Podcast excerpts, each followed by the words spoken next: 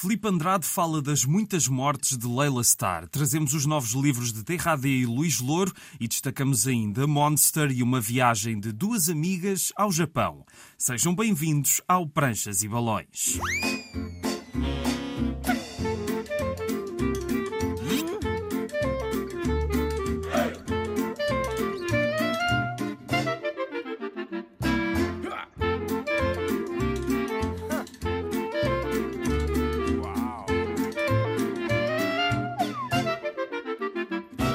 Cá estamos a trazer a banda desenhada Antena 1. Hoje recuperamos mais dois antigos convidados do programa com os seus novos livros, mas antes vamos conhecer o nosso convidado de hoje. Filipe Andrade, desenhador nascido em Lisboa, mas criado na Margem Sul, que trabalhou para marcas como a Marvel e a Boom Studios. Para esta última, desenhou As Muitas Mortes de Leila Starr, com argumento de Ram V, editado em livro por cá pela G. Floyd. A dupla tem agora uma nova série que já está a ser lançada, Rare Flavors. Mas antes disso tudo, Filipe, eu, eu tive a olhar eh, um pouco para as tuas informações de vida e houve uma coisa que me saltou à, à vista que foi porquê estudar escultura? O que, é que, o que é que te deu na cabeça na altura? Escultura é uma excelente base para desenho. Parece que não, à partida que está completamente dispar, mas não, é uma, é uma grande escola de quase retórica visual. É uma boa forma de nós reaprendermos a usar uh, o olhar depois não é só olhar, a partir daí outras formas de, e outros sentidos se, se, se aguçam também. Porque saímos, no fundo, da, dupla dimensionalidade. É? Ainda tens hoje contigo coisas que trouxeste desse curso? Completamente. Ainda te influenciam? Sim, sim, sim. Não sou um escultor no sentido em que executo escultura, uhum. para já, mas sou muito novo, ou seja, não ponho isso nada de parte, antes pelo contrário. Tem sido cada vez mais presente essa necessidade de voltar a fazer escultura, mas é uma, uma forma que me ajuda muito, e tu já viste as minhas páginas, ajuda muito e acho que não é uma coisa assim que não se consiga ler. Uhum. Mas tem a ver um bocadinho com isso. O trabalho ganha mesmo uma outra dimensão. Tu estavas a dizer que és novo e na verdade és, mas já andas nisto há mais de, de 20 anos. Uhum. Não tão atrás, mas apanhei uma entrevista que tu deste há mais de 10 dizias assim: há um grande problema em Portugal e é por isso que não dá para novos artistas entrarem na altura. Um problema de identidade. Temos só a banda desenhada de autor. Isto faz com que não existam novos públicos. Em off estávamos a falar de que agora há novos autores e há mais pessoas a viverem exclusivamente da banda desenhada, mas será que isto mudou assim tanto desde essa altura? Bom, eu não. É, sempre, é sempre um pouco estranho estar. Também... Não, não, não, não discordo em nada disso. Se calhar faltei parece que o tom com que tu leste, que é crítica em relação à BD autoral, antes não, não, não, não, também não era essa a minha intenção. Acho que, acho que a BD autoral tem o seu lugar e de facto nós executamos-la muito bem. Podia estar a descrever aqui N, N autores que de facto nós temos gente incrível e, e a continuar. E tens exemplos disso em feiras lisboetas como a Feira Raia, onde tu vês uh, novos autores e novos públicos mas dentro deste nicho também que é contar histórias aos quadradinhos. Na BD, como em muitos outros mídias também, não é? O facto de haver falta de público não quer dizer que esse público não exista. Não está, é, as coisas não estão a chegar a, a, esse, a esse público. E eu acho que o papel de todos os agentes da cultura, seja de que mídia for, é também um, um, pouco não estar a trabalhar para os mesmos, não é? Uhum. Também termos um bocadinho esta ousadia de ser evangelistas, digamos assim, do, daquilo que nós fazemos, não daquilo que nós pessoalmente fazemos, mas daquilo que representamos. É um bocadinho vender as nossas couves e, e as batatas e estarmos, em vez de vendermos sempre aos mesmos, tentarmos que outros públicos uh, também possam gostar daquilo que a gente faz, não é? Nesse sentido, a crítica que eu faço, infelizmente, mantém-se apesar de sinto que existe uma panóplia hoje em dia de autores completamente diferentes ao que existia há pouco tempo, como estávamos a dizer em off. Pá, hoje em dia, se calhar, vivem da banda desenhada em Portugal. Não exclusivamente da banda desenhada, mas banda desenhada de ilustração, 10, 15, 20 autores. Sim. é uma coisa incrível. Que era uma coisa que há 10, 12 anos, quando tu disseste isto, nem sequer imaginavas. Impensável. Eu, eu, eu já sou profissional há 16 ou 17 anos, mas eu não sirvo de exemplo para nada eu sou, sou uma pessoa, isso não é uma não é por aí, até porque tem a ver com a vida pessoal de cada um, com o percurso de cada um. Não, isso não me interessa muito. Interessa mais analisar a coisa do ponto de vista macro. Hoje em dia, a desenhada, não só nacional, como a nível internacional, vive um excelente momento. Há muito bons autores, pode ser um pouco polémico isto que eu vou dizer. Existe muito mais uh, criatividade e identidade no mundo da banda desenhada hoje em dia com os seus uh, nichos que vão desde o fanzine, a BD autoral, a BD comercial, o que for, do que existe no fine art. Tu não consideras a, Leila Star uma BD de autor? Uh... É que tu apontaste para aqui quando falaste do mainstream. Não, não consigo... é que isto é, é um é, trabalho é... bastante vincado, não é? Tanto de, da parte do texto como da parte do desenho. Não me parece que haja assim uh, grandes cedências ao mainstream, ou, ou houve? Não, nenhumas. É se calhar o trabalho fora as coisas que eu fiz para mim mesmo, que foram editadas. Uhum. Uh, mas assim para um público mais genérico, num fogo de investimento financeiro maior, de facto este aqui é o trabalho autoral que eu, que eu fiz com maior uh, visibilidade. De facto este livro tem essa virtude que eu não domino, né? é um acaso, é um pouco Sim. é um livro que no fundo veste o casaco do zeitgeist do pós-pandemia, é um pouco assim, não é? Ou seja, é um livro que trata sobre sentimentos humanos primários Uh, com os quais todas as pessoas podem identificar. Que se é? identificam de uma maneira ou de outra, concordando ou não concordando, identificam-se. Uhum. Muitas das pessoas que compram um livro são pessoas que não são do mundo da banda desenhada, ou seja, são pessoas que passam numa livraria antiga. Uhum. Isto já existiu. As pessoas veem uma coisa que gostam e compram, não precisam de ver se ao telemóvel se gostam ou não gostam. Sim. Sim. Eu sou bastante crítico desta nova, nova forma de nos exercermos, que é sempre validado por o gosto ou pela opinião de alguém. Há os nossos sentimentos que também têm um critério, não é? Uhum. E este livro comprova um bocadinho isso. A transporte disso, podia-se pensar que a banda desenhada, no fundo, é tão acessível a quem tenha interesse em comprá-la. Portanto, ela só deve estar uh, disponível em fóruns ou em sítios, em lojas, onde for, em que as pessoas, no fundo, tenham um contacto com a rua, ou um contacto que não seja através dos filtros todos Sim. de um festival, não sei o quê, entras às três, entras, sai às cinco, o autor esteve lá das três e um quarto às três e meia a falar. Mas não, não achas que de vez em quando esses filtros podem claro ser que positivos? Sim, como acrescento, sim. Uhum. Como é óbvio, não é? Ou seja, isto não, não, não é ser ditador de como é que tu geres o teu critério. É não, o teu critério não ser ditado por outros. Uhum. Pode ser validado por outros. Isto, sei lá, é assim que, que, as, que as coisas evoluem, de uma certa maneira. Não é? A gente também pensar que o mundo existe há 10 anos, desde o Instagram, é, é uma coisa muito comum hoje em dia, de, de não haver essa capacidade de olhar para a história e perceber que nós somos um, é um repeat, de repeat repito, são ciclos um pouco mais longos, um pouco mais curtos, mas no fundo são voltas ao, ao Sol, não é mais nada do que isso. E como tais voltas ao Sol, nós podemos aproveitar um bocadinho essa, essa chegada, né? como a maré alta e a maré vaza, tudo tem beleza, depende da forma como a gente, como a gente se expõe a ela. Não é?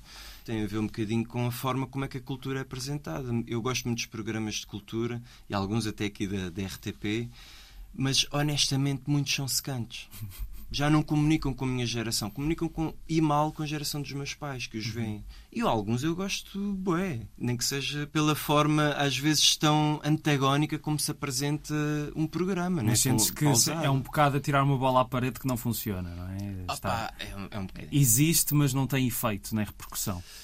Perante o esforço que se põe, a repercussão vai ser muito mais uh, pífia em relação àquilo que podia ser. É um bocadinho, tem a ver um bocadinho com isso, com a curadoria de perceber que há um público que deve ser respeitado. O respeitar não é só ser snob. Isso não é respeitar nada para mim. E há públicos snob e, e todos nós somos snob em, em coisas na vida, mas. Sim. Nem que seja por alguém ter uns gostos musicais muito diferentes dos nossos e gostar de coisas que nós nunca na vida. Claro, assim. e o snob pode ser o ignorante por excesso ou por defeito. Não Sim. tem a ver com ignorância, não tem a ver com mais nada. Um, mas pronto, é um bocadinho isso. Acho que todos temos que usar um pouco a criatividade para estarmos abertos a fazer as coisas de uma outra maneira, não é? Será que Robert Palmer alguma vez imaginou que teria uma canção sua a ser o título de um livro da BD portuguesa e o seu teledisco até inspirar a imagem da capa? Pois foi o que aconteceu com o novo trabalho do Derradé, Bubas Addicted to Love. É o solo act da personagem que conhecemos na trilogia Há Piores e que aqui tem todas as suas aventuras reunidas num só volume, mas com coisas novas. Pela primeira vez a cores, pela mão da Beatriz Duarte e com um novo prólogo e um novo final, já que Derradé confessa que voltou ao Bubas a pedido do Rui Brito, editor da Polvo, que lançou os livros do Há Piores. Quando terminou a vida do Bubas do Há Piores 3 eh, em 2016, ele não estava satisfeito com o final. Foi-me sempre insistindo que eu deveria dar um final diferente à história. Eu, como sempre, não ligou como o editor me diz. Não é por nada, feitios. Uh, ele é boa pessoa. Mas também comecei a notar muitas pessoas, principalmente a parte do meu público feminino, que também tenho, é engraçado, mas tenho, há coisas mais estranhas na vida, perguntavam então e o Bubas fica assim, então eu queria saber mais o resto da história, e é um bocado estranho, porque o Bubas não é propriamente uma personagem que se porte bem para com o género feminino. Dei tempo ao tempo, até deixar amadurecer as ideias, para depois tentar fazer uma coisa ao meu nível, ou seja, rasco. Bubas, Addicted to Love é então a saga de um jovem que passa os dias na universidade, ou melhor dizendo, na esplanada da universidade, onde vive grandes experiências de amadurecimento pessoal, entre aspas, e entre algumas imperiais e convívios com o sexo oposto. E além de uma leitura muito divertida, este livro é também uma viagem no tempo. Ao reunir todas as histórias do Bubas, começamos primeiro pelas tiras, publicadas no semanário Terra Terra Viva em 2004, há quase 20 anos, portanto, e depois as histórias do Bubas passaram a ter maior dimensão, assim que acabou a vida da personagem no dito jornal, até esta nova conclusão. O humor do Derrade está bem presente nestas páginas, com momentos hilariantes em que vemos o Bubas a ser confrontado com os dilemas de um estudante e depois com os da vida adulta, e no meio da palhaçada das suas desventuras com os amigos ou as amigas, a história acaba por ganhar um pendor algo filosófico quando o Bubas chega ao mercado de trabalho, o livro acaba a dar outro tom à personagem e às consequências dos seus atos, porque a irresponsabilidade do Bubas vai ser posta à prova. Será que ele vai conseguir voltar à mulher que ama, mas que desiludiu? Ficaremos a saber tudo num final que tem algo de um certo filme de Sofia Coppola, aquele que tinha Bill Murray e Scarlett Johansson em Tóquio, Lost in Translation. Falaste em estrangeiro? Eu não sei estrangeiro. Não, de brincadeiras, como eu já disse há bocado na apresentação, se tivesse que roubar, rouba as melhores. Queria chegar um final que não fosse fechado, ficasse um bocado à interpretação de quem está a ler. Uh, não sei se conseguisse, não, pelo menos tentei. Bubas Addicted to Love é o regresso de Derrade num livro que não é de todo uma novidade, mas em que podemos testemunhar melhor a evolução de uma personagem e do traço e humor do seu autor. Esta é uma edição da Polvo.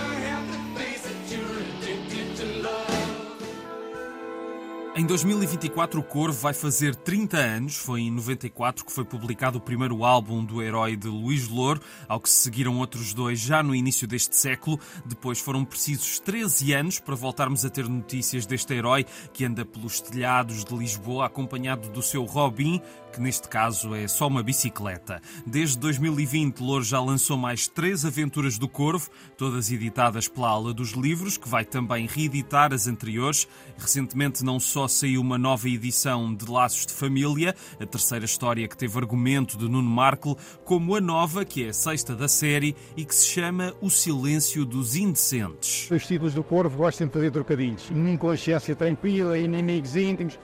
E foi um, um título que surgiu assim de repente, que eu achei que funcionava muito bem no Corvo e, encaixava na história e foi mais um trocadilho. Logo a abrir o livro avisam-nos de que tudo foi feito com inteligência orgânica, isto partindo do pressuposto que há algo de inteligente neste livro. Depois de um dossiê com muitos extras, lá embarcamos nesta nova BD que prolonga a viagem aos confins da psique de Vicente, a identidade real do Corvo, um tema que tem interessado ao autor nestas novas histórias. No último álbum tinha acompanhamento psicológico, é? uma psicanalista que afinal veio a perceber que tinha sido a destruição da vida dele. Aqui era a questão de ver como é que uma pessoa, quando está sozinha e está com depressão, consegue libertar-se dessa depressão. Ele está a passar então por uma crise, por uma luta contra si próprio, quando o dia se tornou mais sombrio do que a noite, em que veste o seu fato e encarna o seu alter ego, um super-herói que nada tem de super, a não ser nas intenções benéficas para a sociedade, mas que come demasiadas chamuças e bebe leite com chocolate.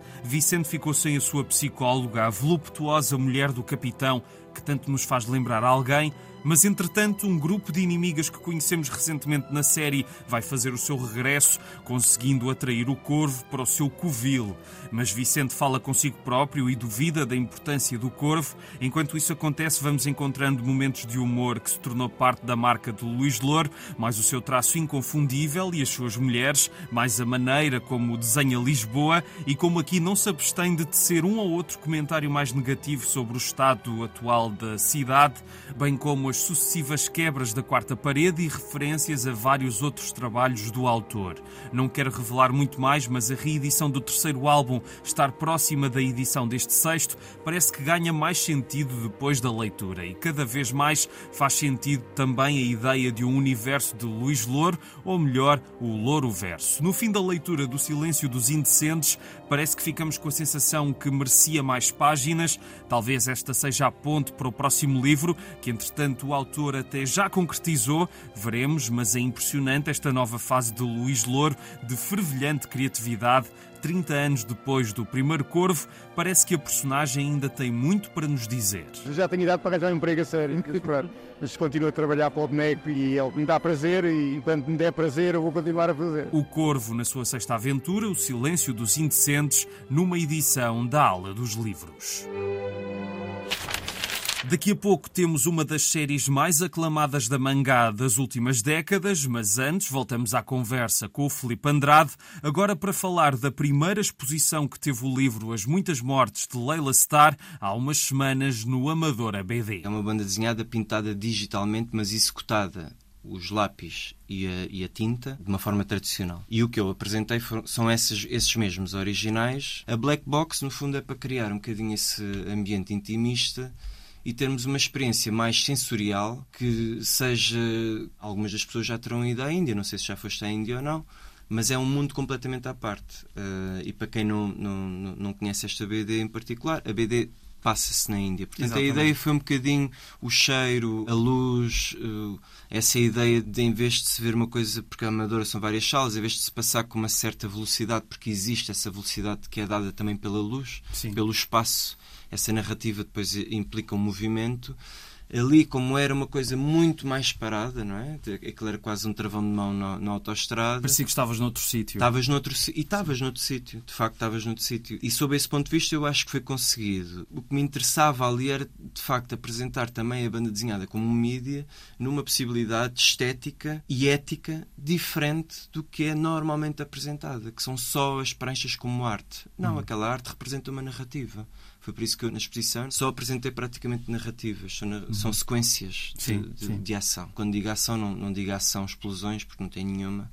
Peço desculpa para quem gosta de, disso.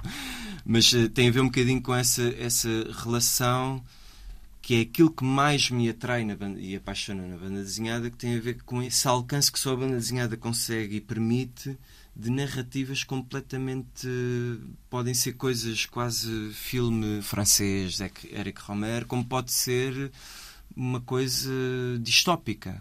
E a banda desenhada permite isso de uma forma muito barata, vamos dizer. É? A cor do livro é muito forte e de repente ver as pranchas despidas dessa cor poderia ser uma decepção, mas não é. É exatamente o contrário. A cor é, é, é a alma, é a minha alma exposta. Foi aquilo que me resgatou um bocadinho de, de tudo aquilo que a gente passou, não é? Fico muito contente quando me dizem que as páginas não perdem força, ou que até algumas pessoas me diziam que gostariam de ver o livro Talvez no futuro, não é? Livro preto e branco. Tiveste assim alguns testemunhos mais emocionais uh, das pessoas em relação à história? Deves ter tido alguns, não é? Pá, muitos. não, mas uma coisa assim completamente tsunami máximo. Para mim o livro até é um veículo que não é meu. É como se fosse um, um um filho que já está a fazer a vida dele, já não tem relação com o livro. E sentir que o livro toca às pessoas. Eu já não o criei nesse sentido. Sim, sim. Eu criei no, no, sentido em que eu gostasse do que estava a fazer.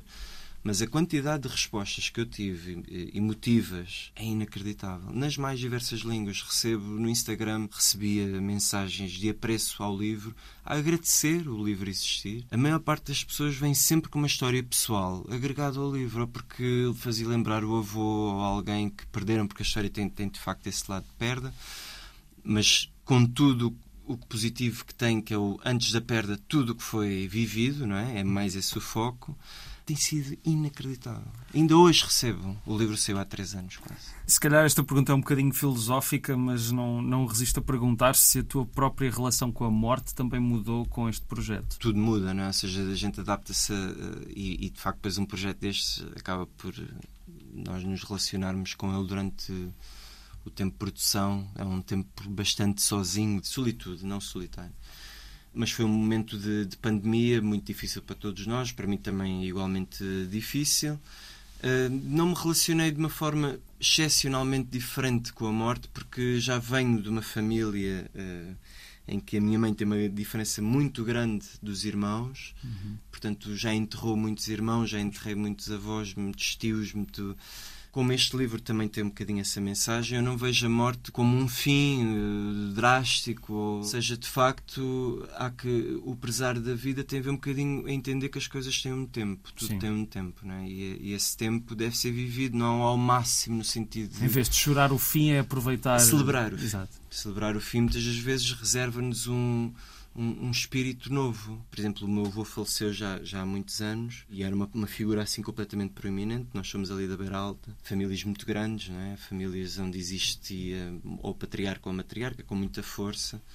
E o meu avô era de facto um patriarca assim à, à moda antiga, não de mão dura, mas um tipo muito grande como a vida que ele teve. Era uma figura fácil, mas não era uma figura que teve uma vida fácil.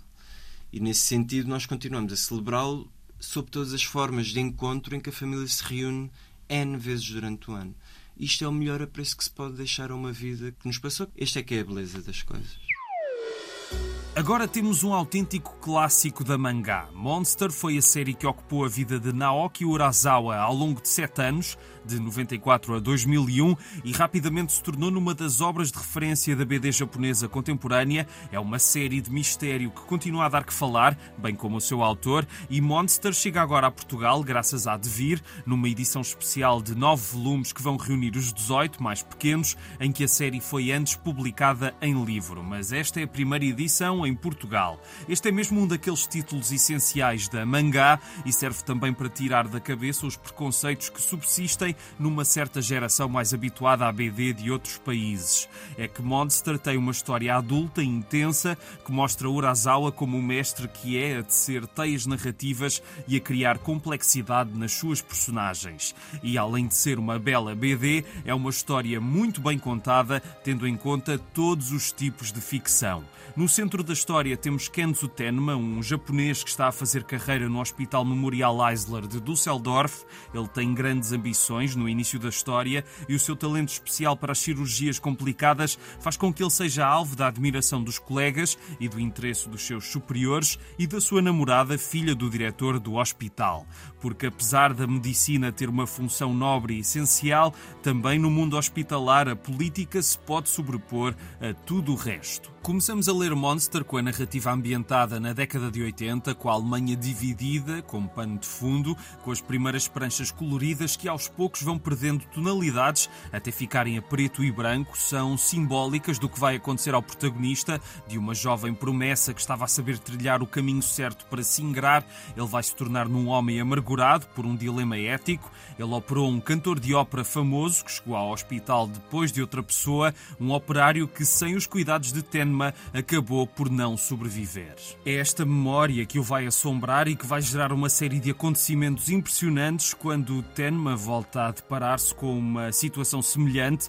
Ele estava a operar uma criança cujos pais morreram assassinados. O pai era um exilado da outra Alemanha, mas entretanto chegou ao hospital o presidente da Câmara para ser operado de urgência, um homem importante para o diretor do hospital e para o financiamento da casa, mas Tenma não cede à pressão e à injustiça injustiça. Sentiremos a decadência deste cirurgião logo a seguir. Ele, como não se deixou levar pelo poder, terá um preço a pagar e até ficamos com raiva do rumo dos acontecimentos até que algo acontece e depois Monster dá um salto no tempo em que vamos perceber que aquela decisão que ele tomou anos antes de salvar a criança em detrimento do presidente da Câmara vai ter consequências que ele nunca poderia imaginar e depois veremos o que é que vai acontecer à tal criança. Mas esta é uma história impressionante que não conseguimos parar de ler e com personagens inesquecíveis como o agente da BKA, o Departamento Federal de Investigação Criminal da Alemanha, que mexe a mão enquanto está a falar, como se estivesse a teclar informação para guardar na sua base de dados, ou seja,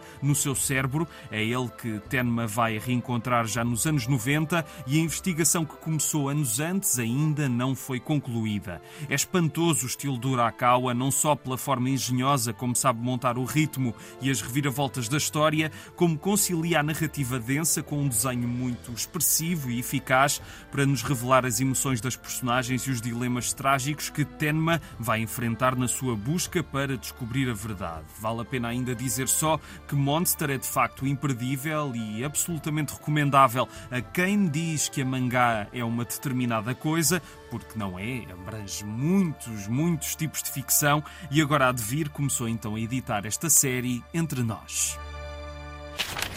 Vamos fechar com a viagem de Agostina Guerreiro e da sua amiga Loli ao Japão, mas antes temos mais uns minutos de conversa com o Felipe Andrade. O Ramvi fala aqui numa das partes de texto dos extras do livro que tu e ele passaram longas horas ao telefone a falar da Índia, de Saramago, a vida e a morte. O Saramago é um dos escritores favoritos do Ramvi. Eu li só dois livros do, do Saramago, mas sou muito fã da personalidade do Saramago, do homem que ele era. Mais do que a obra, acho que ele se eleva através da personalidade que ele tem, da visão dele do mundo. Concordo concordo ou não concordo, não tem a ver com isso, quem é que sou eu para discordar. Ou... Eu aprecio pessoas que têm, não têm medo de assumir aquilo que pensam. Claro que isto depois pode dar. isto pode dar. Depende do que estão a uma pensar. coisa completamente, completamente ao lado, mas uh, quando eu digo isto, é, é pessoas que vêm com, com, o coração do lado, ou seja, do ponto de vista humano. Uhum. E do ponto de vista humano, há que celebrar aquele homem, do, aquele documentário que existe de José Pilar, é, é, lindíssimo e é reflexo disto que eu estou a dizer. Falando só ainda do, do Air Flavors, este novo projeto que estás a fazer com o Ram V, que se calhar também em Portugal só vai chegar em livro daqui a uns tempos, mas já está a sair em, em revistas. A equipa é a mesma. Sim, é tudo Não, igual. É, tu, é tudo igual, que é ótimo. Uh, já não precisamos estar-nos a perguntar quem é que somos e quem é, para onde é que vamos. a grande virtude deste livro é que é, em tudo diferente do que é que é o Laila Star. Ou seja, o, Laila Star de facto trata de um, de um, de um tipo de, de, de emoção que é muito circunscrita lá está essa relação primária ou primordial entre o que é a vida e a morte, não é? esse diálogo uhum. que todos temos de uma maneira ou de outra, independentemente dos credos ou do lugar onde somos essa a dúvida ancestral, né? o, que há, o que há depois e o que é que é isto que nós estamos a viver aqui. O Red Flavors é tudo menos isso, é uma celebração através da comida de tudo o que é a criação humana, não no sentido de ser exclusivamente humano, mas como é que o humano consegue de facto, quando está em acordo e em diálogo com a natureza, na sua forma mais honesta, consegue transformar um alimento num prazer inacreditável para nós mesmos, não é? E o, o Red Flavors trata um bocadinho sobre isso. É um livro que é mais de nicho, vamos dizer assim, talvez, ou não. Eu acho que também a comida também toca a todos. Toca a todos e, e, e, de facto tem um posicionamento que me tem sido surpreendente agora que o livro já está a sair e já há um reflexo sobre isso, porque existe um perigo, né, depois de fazer um livro que foi, teve um sucesso muito grande, a mesma equipa poder ou, ou correr o risco de se repetir ou correr o risco de. Mas nem eu nem o Ram temos esse tipo de, de questões. E a verdade é que é um livro que as pessoas, quando falam, não se referem a Laila Star, referem-se a este livro porque este livro tem outro tipo de qualidades que a Laila Star não tem. É um demónio indiano. Depois de ter visto que o Anthony Bourdain saiu de cena da forma como a gente já sabe, decide ele próprio honrá-lo fazendo ele um, um, documentário sobre comida. E quem é que é este demónio indiano? É um, é um demónio, Bakasur, que é o, o, o nome dele, que uh, comia pessoas. Uh, mas não comia pessoas como um canibalismo, comia pessoas pelo sabor que elas tinham. Um pouco quase o, como o perfume, uh, como esses, essas pequenas nuances do que é que é alimentício o que é que é para o corpo exato, ou exato. para a alma. Não é? E o livro tem essa circunstância, ou seja, não é um livro sobre canibalismo, minimamente. É um, um livro que através de, de, de, de, uma viagem de dois personagens que realizam o documentário, um é o autor do documentário, o outro é o personagem que figura no documentário, numa viagem, num périplo pela Índia, através de, pequenas histórias por capítulo, vão revelando o sabor quase eterno de certo tipo de pratos que são milenares na Índia. O que eu costumo fazer para terminar estas conversas é pedir a quem cá vem para sugerir livros, podem ser de banda desenhada ou não. Portanto, assim, à queima-roupa, pedia-te uma ou duas sugestões das primeiras coisas que te vierem à cabeça e que achas que todos os nossos ouvintes deviam ler. Epá, há um obrigatório que é muito fixe, que é do Bruno Munari, que tem a ver com a imaginação. E tem um bocadinho a ver com tudo aquilo que a gente estava a falar do início.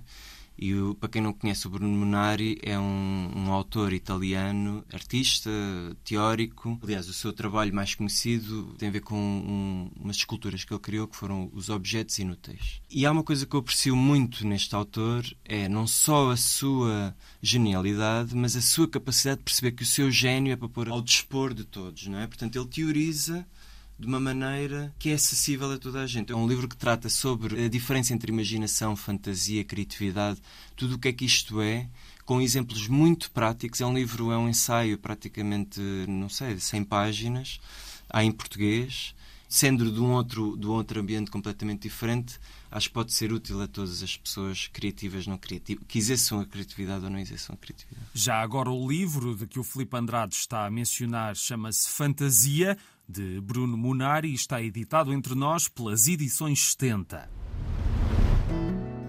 Agostina Guerrero e Loli são argentinas, mas passaram mais de metade da sua vida em Espanha. Encontraram-se por acaso em Barcelona e desde então ficaram amigas, daquelas amizades em que passam muito tempo juntas e são elas próprias quando estão juntas. As amigas já viajaram noutras ocasiões porque precisam de tempo para si e para se afastarem das suas vidas e dos seus problemas, e desta vez o destino foi o Japão. Essa viagem foi a que Agostina decidiu transformar numa banda desenhada, simplesmente intitulada intitulada A Viagem e editada entre nós pela Don Quixote. A autora já fez seis livros, este é o primeiro lançado em Portugal e para o ano haverá outro. Mas aqui acompanhamos então as duas mulheres numa viagem que durou alguns dias, mas que neste contexto é como se tivessem vivido muitos anos, porque Agostina diz-nos que os dias, quando estamos fora do nosso país, parece que passam mais devagar e o nosso cérebro está mais ativo para absorver tudo o que o rodeia.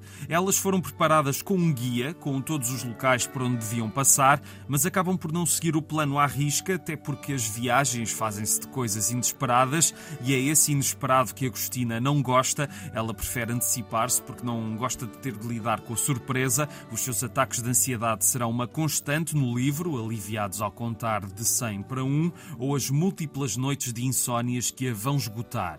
Este livro dá-nos um retrato bem humorado desta viagem, lidando com as duas personagens através de um traço delirante, quase em modo desenho animado, de tão frenético e multifacetado que se revela em momentos extremamente promenorizado, até dando vida a metáforas que só estão na cabeça da autora e que brinca com as personalidades das duas amigas, os seus dilemas mentais e o confronto com a cultura japonesa e as coisas que são estranhas para os olhos de duas ocidentais. Agostina dá muito de si a este retrato seu e da amiga Loli, fazendo das páginas do livro que bem entende e que melhor servem os episódios que quer contar, quer sejam os sítios com belas paisagens que encontram ou as pessoas marcantes, como por exemplo uma japonesa que viveu mais de 30 anos em Espanha, à revelia do que a família queria para ela e algumas experiências diferentes, como a noite que passaram num daqueles míticos hotéis cápsula ou simplesmente o que se passa na cabeça da autora ao longo do trajeto. Mas se a viagem está muito marcada por um humor próprio que torna esta uma leitura muito divertida e e também peculiar,